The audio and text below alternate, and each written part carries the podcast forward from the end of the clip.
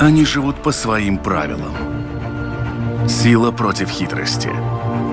Ловкость против скорости. Иногда нам кажется, что они нам подчинились. Или что знаем о них все. Но чаще это не более чем заблуждение. О нас в жизни животных и о них в нашей жизни. В программе «Дикая натура». Говорящий попугай. Мечта для тех, у кого его нет, гордость для тех, у кого он есть, и камень преткновения для всех, у кого пернатый друг не оправдал возложенных филологических надежд.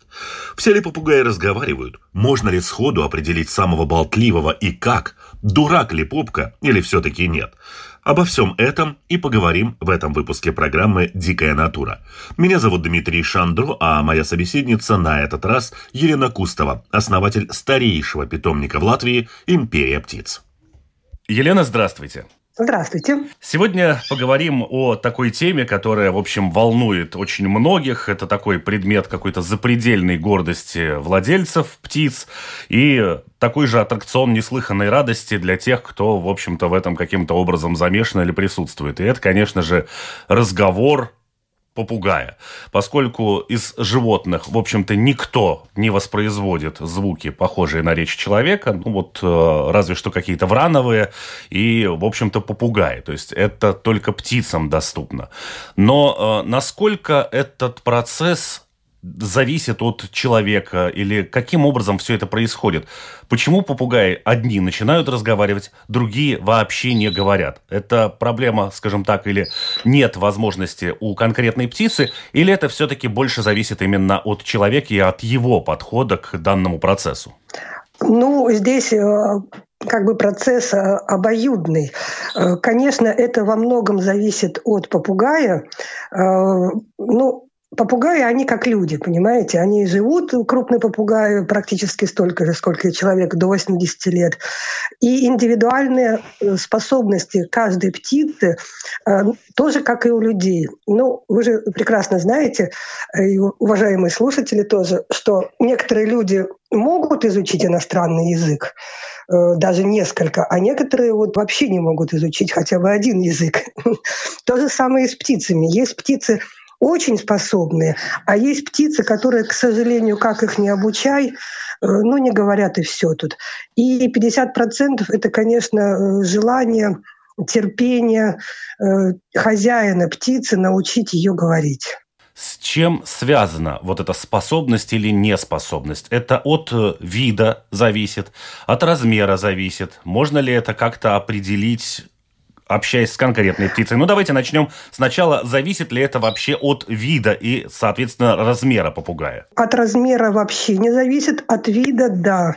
Э, есть э, наиболее обучаемые, это вот такие, как Жако, Какаду, Амазоны и э, незаслуженно забытые волнистики. Это у меня тут Кеннер поет. Кстати, канарейки тоже могут научиться говорить, если вам интересно. Ну, есть попугаи, виды попугаев, которые вообще не разговаривают или э, разговаривают за небольшим исключением. Вот, скажем, неразлучники, воробьиные, висячие попугайчики, ларикеты. Вот их следует брать только как бы из-за их красоты, но если вы хотите их научить говорить, наверное, скорее всего, 99% у вас ничего не получится. Если мы говорим, например, о волнистых попугайчиках, э, они, наверное, в ценовой категории, пожалуй, самые распространенные, самые доступные. Самые доступные. И эта птичка, она, э, она замечательная, она ничуть не хуже этих дорогущих какаду и жако. Единственное, что, к сожалению, они очень мало живут примерно 15-18 лет. Вот это единственное их недостаток. Но, тем не менее, э, среди волнистых попугайчиков я, например, встречал разговаривающих значительно реже, чем среди вот этих дорогущих какаду или каких-то жако. Это с чем связано? Это связано с тем, что с ними меньше занимаются, или все-таки предрасположенность э, в зависимости от размера тоже увеличивается? Ну, размер, я бы про размер вообще ничего ну, не стала бы говорить, да.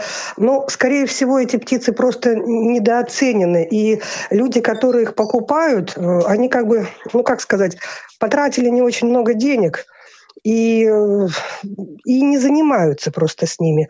Их часто покупают детям. Дети быстро теряют к ним интерес. А большой, большая птица, большая попугай и дорогая, естественно, к нему уже подходит к этой покупке очень ответственно и действительно начинают, читают какую-то литературу, пытаются с ним разговаривать, считают, что они более интеллектуальны, чем волнистики. Но э, я бы как бы вот посоветовала человеку, который хочет себе большого попугая, потренироваться сначала на волнистике. Э, была такая передача в 70-е, 80-е годы. Она называлась, э, это был документальный фильм. Он назывался «Говорят птицы». Там волнистик читал Бородино полностью, весь текст. Но в интеллекте волнистики, конечно, уступают тем же какаду, ара. Понятно. То есть, если, в общем-то, требуются какие-то сложные пазлы, то от волнистика требовать этого не нужно. Но, тем не менее, если мы говорим конкретно сейчас о разговаривающем попугайчике, то волнистый попугай вполне себе в состоянии разговаривать при должном отношении к нему со стороны владельца. Да, да. Они даже выполняют разные трюки. Апортировка, например. Они могут поднимать э, флажки. То есть, э, ну, они как-то незаслуженно забыты. Если заниматься с волнистиком, это будет э, прекрасная птица. И вот тут возникает вопрос, а как, собственно, нужно этим заниматься? Поскольку существует масса всяких вариантов э, с накрыванием клетки какими-то непрозрачными тканями и, и прочими фокусами и танцами с бубном. Насколько вот эти технологии действительно работают, которые распространены, такие ноу-хау, сарафанное радио, и насколько существуют методы, которые значительно более, возможно, эффективны, и действительно именно они являются рабочими? Ну вот накрывание тканью, это скорее подходит к канарейкам, как э, к менее птицам интеллектуальным. Эм, я бы все-таки, наверное, вот этот метод э, не советовала. Я сама им пользовалась, мне было, наверное, лет 9. Вы знаете, это не работает. И вот это накрывание темной тканью все-таки попугаи, они общественные и очень интеллектуальные птицы и очень обидчивые и злопамятные. И вот это накрывание тканью клетки, оно может просто вызвать у него такую ассоциацию нехорошую с этим обучением. Э, чтобы птица действительно начала говорить и выполнять какие-то трюки, и вас полюбила, надо сделать ее членом своей семьи. И чтобы птица вам доверяла. И желательно этот процесс начинать все-таки с птенцом. Если птица к вам попала достаточно уже не молодая, то этот процесс, скорее всего, ну, ее нужно социализировать, ее нужно как-то приручать. Э, и, возможно, она даже и никогда не заговорит. В каком возрасте вообще с попугайчиком стоит этим заниматься? Можно ли, грубо говоря, обучить старую собаку новым трюкам? Э, это бывало. Такие случаи бывали, но достаточно редко. Все-таки, конечно, лучше э, птицу. Э, ну, это идеальный вариант, чтобы у вас была молодая птица. Обучение начинается, в принципе, вот как птица к вам попала в дом, то есть если это волнистик, то это полтора месяца, но не раньше, да, совсем молоденькую птичку брать нельзя. Э, крупных попугаев у нас в Латвии, в общем-то, особо никто и не разводит. Этих людей можно там пересчитать по пальцам одной руки. В основном к нам поступает птица привозная, и вам привезут э, под заказ и очень дорого э, любого возраста птицу. И в основном эти все птицы искусственники, которые взяты из гнезд и уже докормлены. И ну, ну, я бы посоветовала, если эта птица крупная, ну, примерно, ну, хотя бы, не знаю, ну, начиная с трех месяцев. Хотя и то это очень рано. Все-таки птица должна быть выкормлена своими родителями. Но вы об этом никогда не узнаете. Ну хорошо, а какие методы тогда стоит, в общем-то, применять к обучению? Как договориться с попугаем, чтобы он понимал, что говорить надо, и понимал, что говорить надо? Ну вот в первую очередь, э, конечно, вот как я уже говорила, чтобы птица вам доверяла, была членом семьи. Э, и, вы знаете, очень хорошо работают ассоциации. Допустим, вот вы заходите в комнату, где живет попугай. Комната должна быть светлая. Э, перед этим нужно выключить компьютер, телевизор, и желательно, чтобы там никто не находился, чтобы его не отвлекал. И клетку желательно не перемещать из комнаты в комнату и из угла в угол, чтобы вот она стояла на одном месте. Вот, допустим, вы заходите в комнату, э, такой элемент внезапности, говорите «привет», и начинать э, обучение не нужно там со многих слов. Допустим, вот вы его кормите, угощаете вкусняшкой и гладите там его, да, и говорите его, называете его по имени. Ну, имя должно быть, конечно, коротким и не очень сложным. Э, допустим, вот у вас зазвонил мобильник, вы говорите «Алло», кто-то позвонил в дверь, говорите «Кто там?». Э, уходите из комнаты, поднимаетесь, уходите, машете птицы, э, говорите «ата», и вы потом заметите, что э, а попугаи, они очень наблюдательные, очень. Вот вы начинаете только собираться, он уже сразу вам кричит «ата, ата». И вот мы так обучали своего какаду, который к нам попал уже в возрасте 10 лет. И он выучил, он и знал свое имя до этого, но он еще выучил очень много слов. И мы специально его не учили.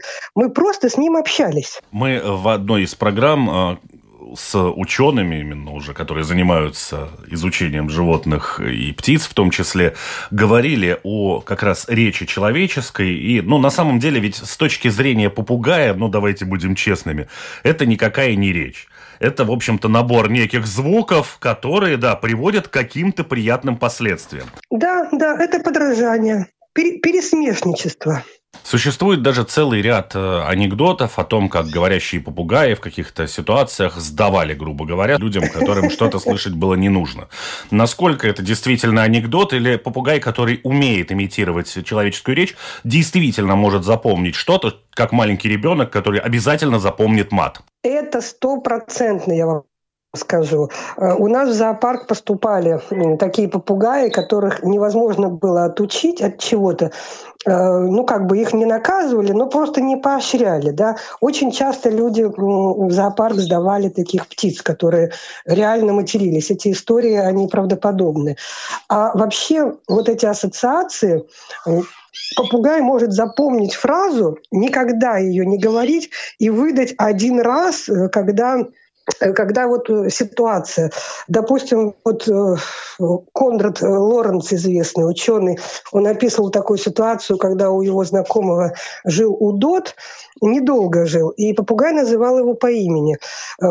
Удот умер, и лет через 10 этот человек опять взял себе удода. И попугай, как только увидел этого удода, он сразу назвал имя того предыдущего. И очень много таких забавных ситуаций. Вот даже вот Георгий Вицин рассказывал.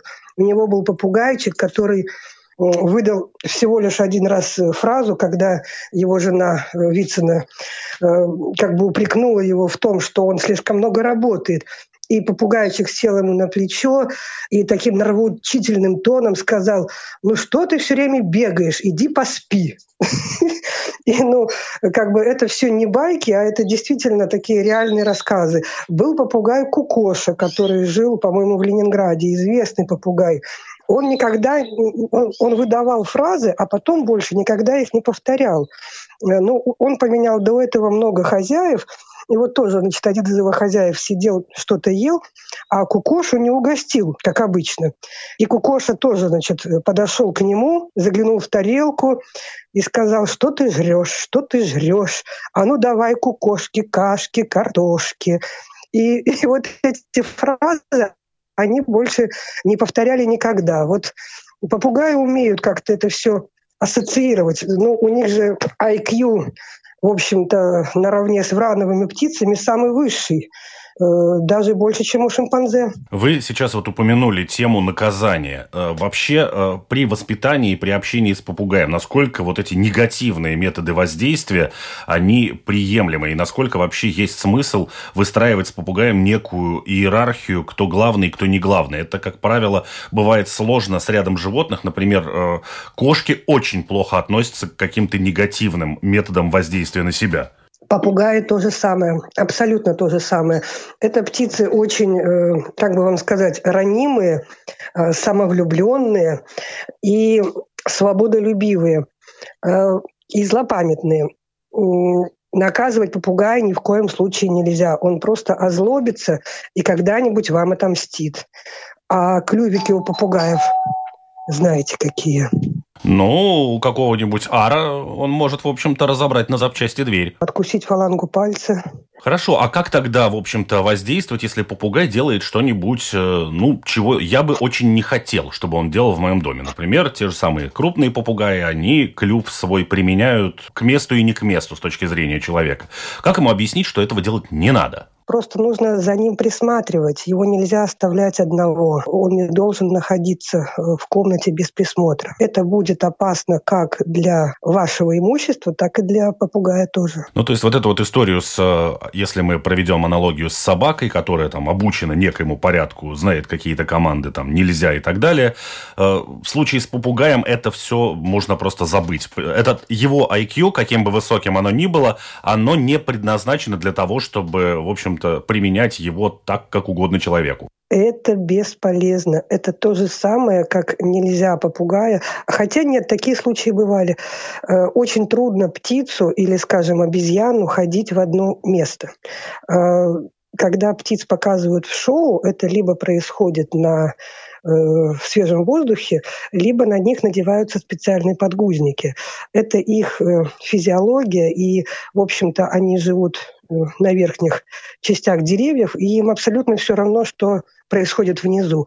То же самое, как отучить попугая или, допустим, грызуна что-то грызть, мне кажется, это невозможно. Можно чем-то побрызгать, есть специальные спреи, но, вы знаете, это в общем-то, это не, особо работает. Если я решил себе завести попугая с целью, вот с таким прицелом, что я буду заниматься с ним вот этими речевыми упражнениями в том или ином виде, можно ли определить по попугаю в магазине, вот среди этой массы, которая там сидит в клетке, например, или два там одинаковых какаду за одинаковую цену сидят, какой из них более расположен, предрасположен к изучению речи, который будет более обучаем, а какой меньше? Или это лотерея всегда?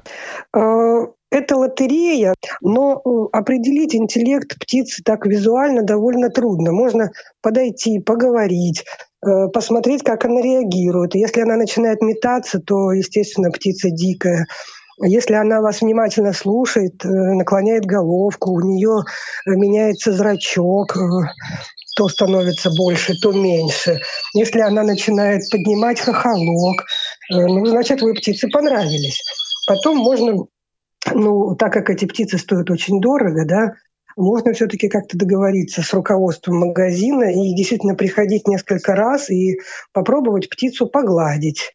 Ну, все это очень индивидуально. Необходимость или правило хорошего тона покупать птицу не как, там, не знаю, чайник. Вот мне понравился расцветка размеры, и вроде да. все меня устраивает. А как и с любым животным, с которым впоследствии придется коммуницировать и жить, нужно потратить определенное время на то, чтобы присмотреться вот к конкретному попугаю в нашем случае. Да, это должно быть все-таки не спонтанное решение. Пришли и вам понравилось. Многие зоомагазины именно вот на это ставку и ставят. А нужно изучить этот вопрос, почитать литературу, Э, ну и как-то посоветоваться с кем-то. Правда, у нас э, клубов нет э, в Латвии. У нас есть только сайты, но там тоже, знаете, там никакой цензуры, и вам могут совершенно дать дурацкие советы. Но лучше брать все-таки птицу из первых рук и от заводчика. Кстати, у нас есть неплохие заводчики волнистиков, Карел. Карелы, кстати, тоже могут говорить, правда, не очень много, но тоже очень забавная птичка. У нас в Латвии такие есть. А если все-таки хотите брать э, крупную, дорогую птицу, то надо все-таки поискать в интернете заводчиков. Все расскажут и покажут. Я лично был свидетелем нескольких ситуаций, когда при покупке попугаев был разыгран следующий этюд, назовем это так. Вот если он сейчас заговорит, то я заплачу там за него больше, условно. И человек забирает уже угу. обученного говорить попугая с тем, что ему уже не надо, в общем-то, заморачиваться, птица и так сама по себе разговаривает. Э, каков шанс, что я принесу этого попугая к себе домой и больше не услышу от него ни слова? Я думаю, что шансов таких нет. Если птица уже заговорила, э, и вы с ней в хороших отношениях, и она вас полюбила, и вы ее тоже, она будет говорить и будет учиться. То есть старт, э, старт уже дан, птица уже прошла какое-то обучение или начала говорить сама. Очень часто птицы, которых вообще ничему не учат, вообще ничему, они начинают говорить сами. Главное, чтобы в доме была хорошая обстановка и чтобы птица вам доверяла. Но надо ли мне перенастраивать, ну, условно, попугай? Ведь, как мы с вами уже начали говорить, фактически этот набор звуков, который мы воспринимаем как речь, а попугай как некий звуковой сигнал, он должен приводить к каким-то позитивным последствиям для попугая. Соответственно, если он пару раз что-то сказал и ничего, что он ожидает, не произошло, он может от этого отказаться. Ну, скорее всего, нет, потому что ваша реакция на его слова, он же ее сразу увидит, они же это все сразу видят и чувствуют, они очень наблюдательные. Ваша реакция, конечно, будет положительной, даже если у вас нет под рукой вкусняшки, вы как-то его похвалите, э, там, почешете, погладите, погладите, э, он это почувствует. Но лучше, конечно, закреплять это вкусняшками. Ну, то есть все-таки есть смысл вернуться вот э, какому-то первичному моменту начала обучения, чтобы попугай все равно связал уже с новым местом все те же знакомые, приятные какие-то плюшки. Да, да. И если вы его покупаете, если он уже у кого-то жил, вы просто расспросите его бывшего хозяина, э, что он умеет говорить. Ну и то, чем он его кормил, естественно, тоже, и какие-то моменты, потому что вы берете, если вы берете крупного попугая, то вы должны быть готовы к тому, что, в общем-то, эта птица у вас уже на всю жизнь, и, может быть, она достанется даже вашим внукам. И если вы берете крупного попугая себе домой, э, ну, это стопроцентно член вашей семьи на долгие годы. А вот, кстати, о крупных попугаях. Э, тоже ведь ни для кого не секрет, что как раз-таки такие попугаи, как Ара, они воспринимают человека чуть больше, чем человек. Они его воспринимают как э, попугая, а зачастую, если это еще и противоположного пола человек, то как, в общем-то, свою пару. Э, купив с рук попугая, насколько с ним можно потом настроить какие-то взаимоотношения? Для него ведь я чужой человек совершенно. Это вы говорите про взрослых попугаев уже.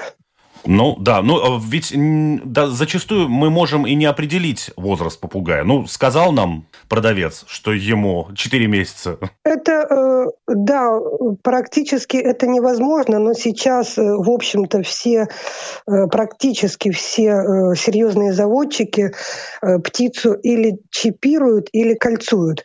Если у вас птица с кольцом, на кольце обязательно выбита дата его рождения. Очень мало птиц, которые без кольца. И вот про этих птиц действительно нельзя сказать, какой у него возраст. А так, либо чип. И если это крупная птица, вы покупаете у серьезного заводчика или через зоомагазин, она непременно имеет сертификат. Э, или, ну, это своеобразный паспорт, и если эта птица входит в систему СИТЕС, обязательно отдельная бумага должна быть для СИТЕС. Кстати, вот э, должна сказать, что вот эти СИТЕСные птицы, их обязательно нужно регистрировать в ДАБС департамент, который находится в Сигулде. Ясно. Хорошо, но здесь э, предположим, что вариант подлога какого-то или махинации сведен практически к минимуму. Но, тем не менее, бывает же, что, да, действительно была привезена птица в зоомагазин или еще где-то, она там прожила какое-то количество времени, может быть, несколько лет, потому что, в общем-то, дорого было и как-то покупатель свой не нашелся. И я эту птицу забираю. Но она уже взрослая, она уже прожила с другими людьми, потому что в том же зоомагазине в любом случае за ней ухаживали, ее кормили, кормили, и для нее вот те люди, они свои, а я для нее как бы никто. Ну, э, вот так похожая ситуация была был такой попугай Морган, э, сине-желтый ара. Он очень-очень-очень долго сидел на улице Гертрудес и никак не мог найти своего покупателя. И потом уже, по-моему, когда этот магазин расформировывался, эту птицу забрали. Э, был такой магазин, по-моему, он назывался «Арбат» в Старой Риге. И я потом эту птицу видела. Он сидел довольно в большой клетке, за ним хорошо ухаживали. И продавщица, которая работала на улице Гертрудес, она сказала, что она приходила к этой птице, как бы он ее считал своей хозяйкой. То есть, да, иногда крупные попугаи и крупные врановые действительно выбирают себе одного человека на всю жизнь. И вот, как вы правильно подметили, они могут ассоциировать э, себя с человеком, если они выкормлены человеком. То есть они уже Э, никогда не примут э, второго попугая к себе в пару. Они просто этого не понимают. Но, кстати, это не только с попугаями. Вот у нас, допустим, живет голубь, который считает себя человеком. Он выкормлен человеком, и он, э, мы ему предоставляли уже несколько голубок, он просто на них не обращает внимания. Голубки принимали всякие позы, они, значит, ну, всячески к нему, ну, подкатывали. А он ни в какую. Он, он, вот, он человек, и все. И то же самое вот с попугаями, тоже с крупными. Не только с арами. Но вот эти отношения каким-то образом наладить с такой птицей возможно, или он всегда будет относиться уже как-то, не знаю, может быть, снисходительно? И опять же, вот вопрос. Вот кошки считают, что люди живут у кошек. А попугаи считают как? Собака считает, что человек в ее случае, ну, это альфа-самец, альфа-самка. Попугай, он на каком находится он воспринимает нас как кого? Как высшего, как подчиненного, как равного? Э, скорее как равного все-таки. Все-таки как равного. Э, может быть, иногда как э, подчиненного. Такое тоже бывает, что иногда попугай строит всю семью. Но как подчиненного, вот они все-таки не очень любят подчиняться. Эта птица такая довольно самодостаточная и немножко самовлюбленная. И наладить отношения э, с птицей, которая у кого-то уже жила, это все тоже очень индивидуально. Вот к нам попал этот э, какаду Петита, которому было 10 лет. Он очень любил свою хозяйку. Э, но они уехали в Америку и оставили его нам. Вы знаете, он тоже первое время нас как-то не очень взлюбил, а потом он очень полюбил мою дочку, и он слушался только ее. На остальных он пикировал, пугал. Он мог э, сесть, допустим, ко мне на плечо, взять э, мое ухо себе в клюв, или, допустим, взять вот мой палец себе в клювик, и на меня очень так хитренько смотреть, и сжимать клювик, сжимать, сжимать. Вот. То есть, э, ну, а вот, э, вот Надю он любил, он ее обожал. То есть э, тут все индивидуально, понимаете, как вы ему приглянетесь. Если у вас большая семья, я думаю, он непременно выберет кого-то кого одного. А так подружиться, подружиться можно, но нужно э, к этому какое-то ну, иметь желание и терпение. Ну и последний вопрос вот для желающих заняться обучением речи попугая или какой-то другой птицы. Ну, мы сегодня говорим о попугаях. Есть ли разница по половому отношению к тому, что, не знаю, мальчики разговаривают лучше или наоборот, мальчики в этом плане более ленивы, а девочки значительно более охотно идут на такой вербальный контакт? Или это не имеет значения? Это имеет значение. Все-таки вот мировая практика и, э, и мой такой небольшой опыт все-таки говорит о том, что все-таки самцы э, лучше поддаются и обучению, и дрессировке. Кстати, это вот сейчас мы говорим про попугаев, но я могу сказать, вот, э, допустим, про, про хищных кошек, да, что и про лошадей, вот с, с кем я имела, в общем-то, опыт общения, лучше дрессировки поддаются именно самцы. Э, связано это, я вот не могу сказать с чем. Э, может быть, потому что самцы, они более сильные и более прямолинейные.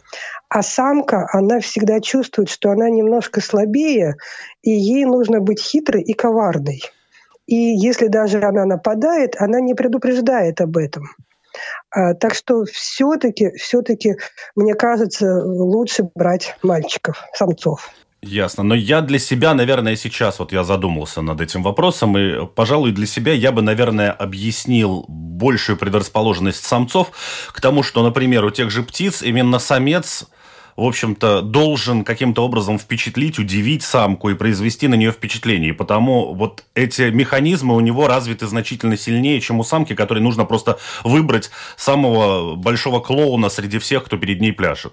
Да, да, да. Самец у птиц он должен быть более артистичным, а самочка минимально заметна потому что она насиживает кладку. Что ж, а, огромное спасибо, Елена, за рассказ. Будем надеяться, что он окажется для кого-то полезным, но, по крайней мере, какие-то минимальные базовые данные о том, с чего стоит начать и на что обратить внимание, мы проговорили. Да, спасибо вам тоже большое за беседу. Э, здоровья вам и вашим питомцам, дорогие слушатели. Спасибо, всего доброго. Всего доброго. Они живут по своим правилам. Сила против хитрости. Ловкость против скорости. Иногда нам кажется, что они нам подчинились. Или что знаем о них все. Но чаще это не более чем заблуждение. О нас в жизни животных и о них в нашей жизни. В программе «Дикая натура»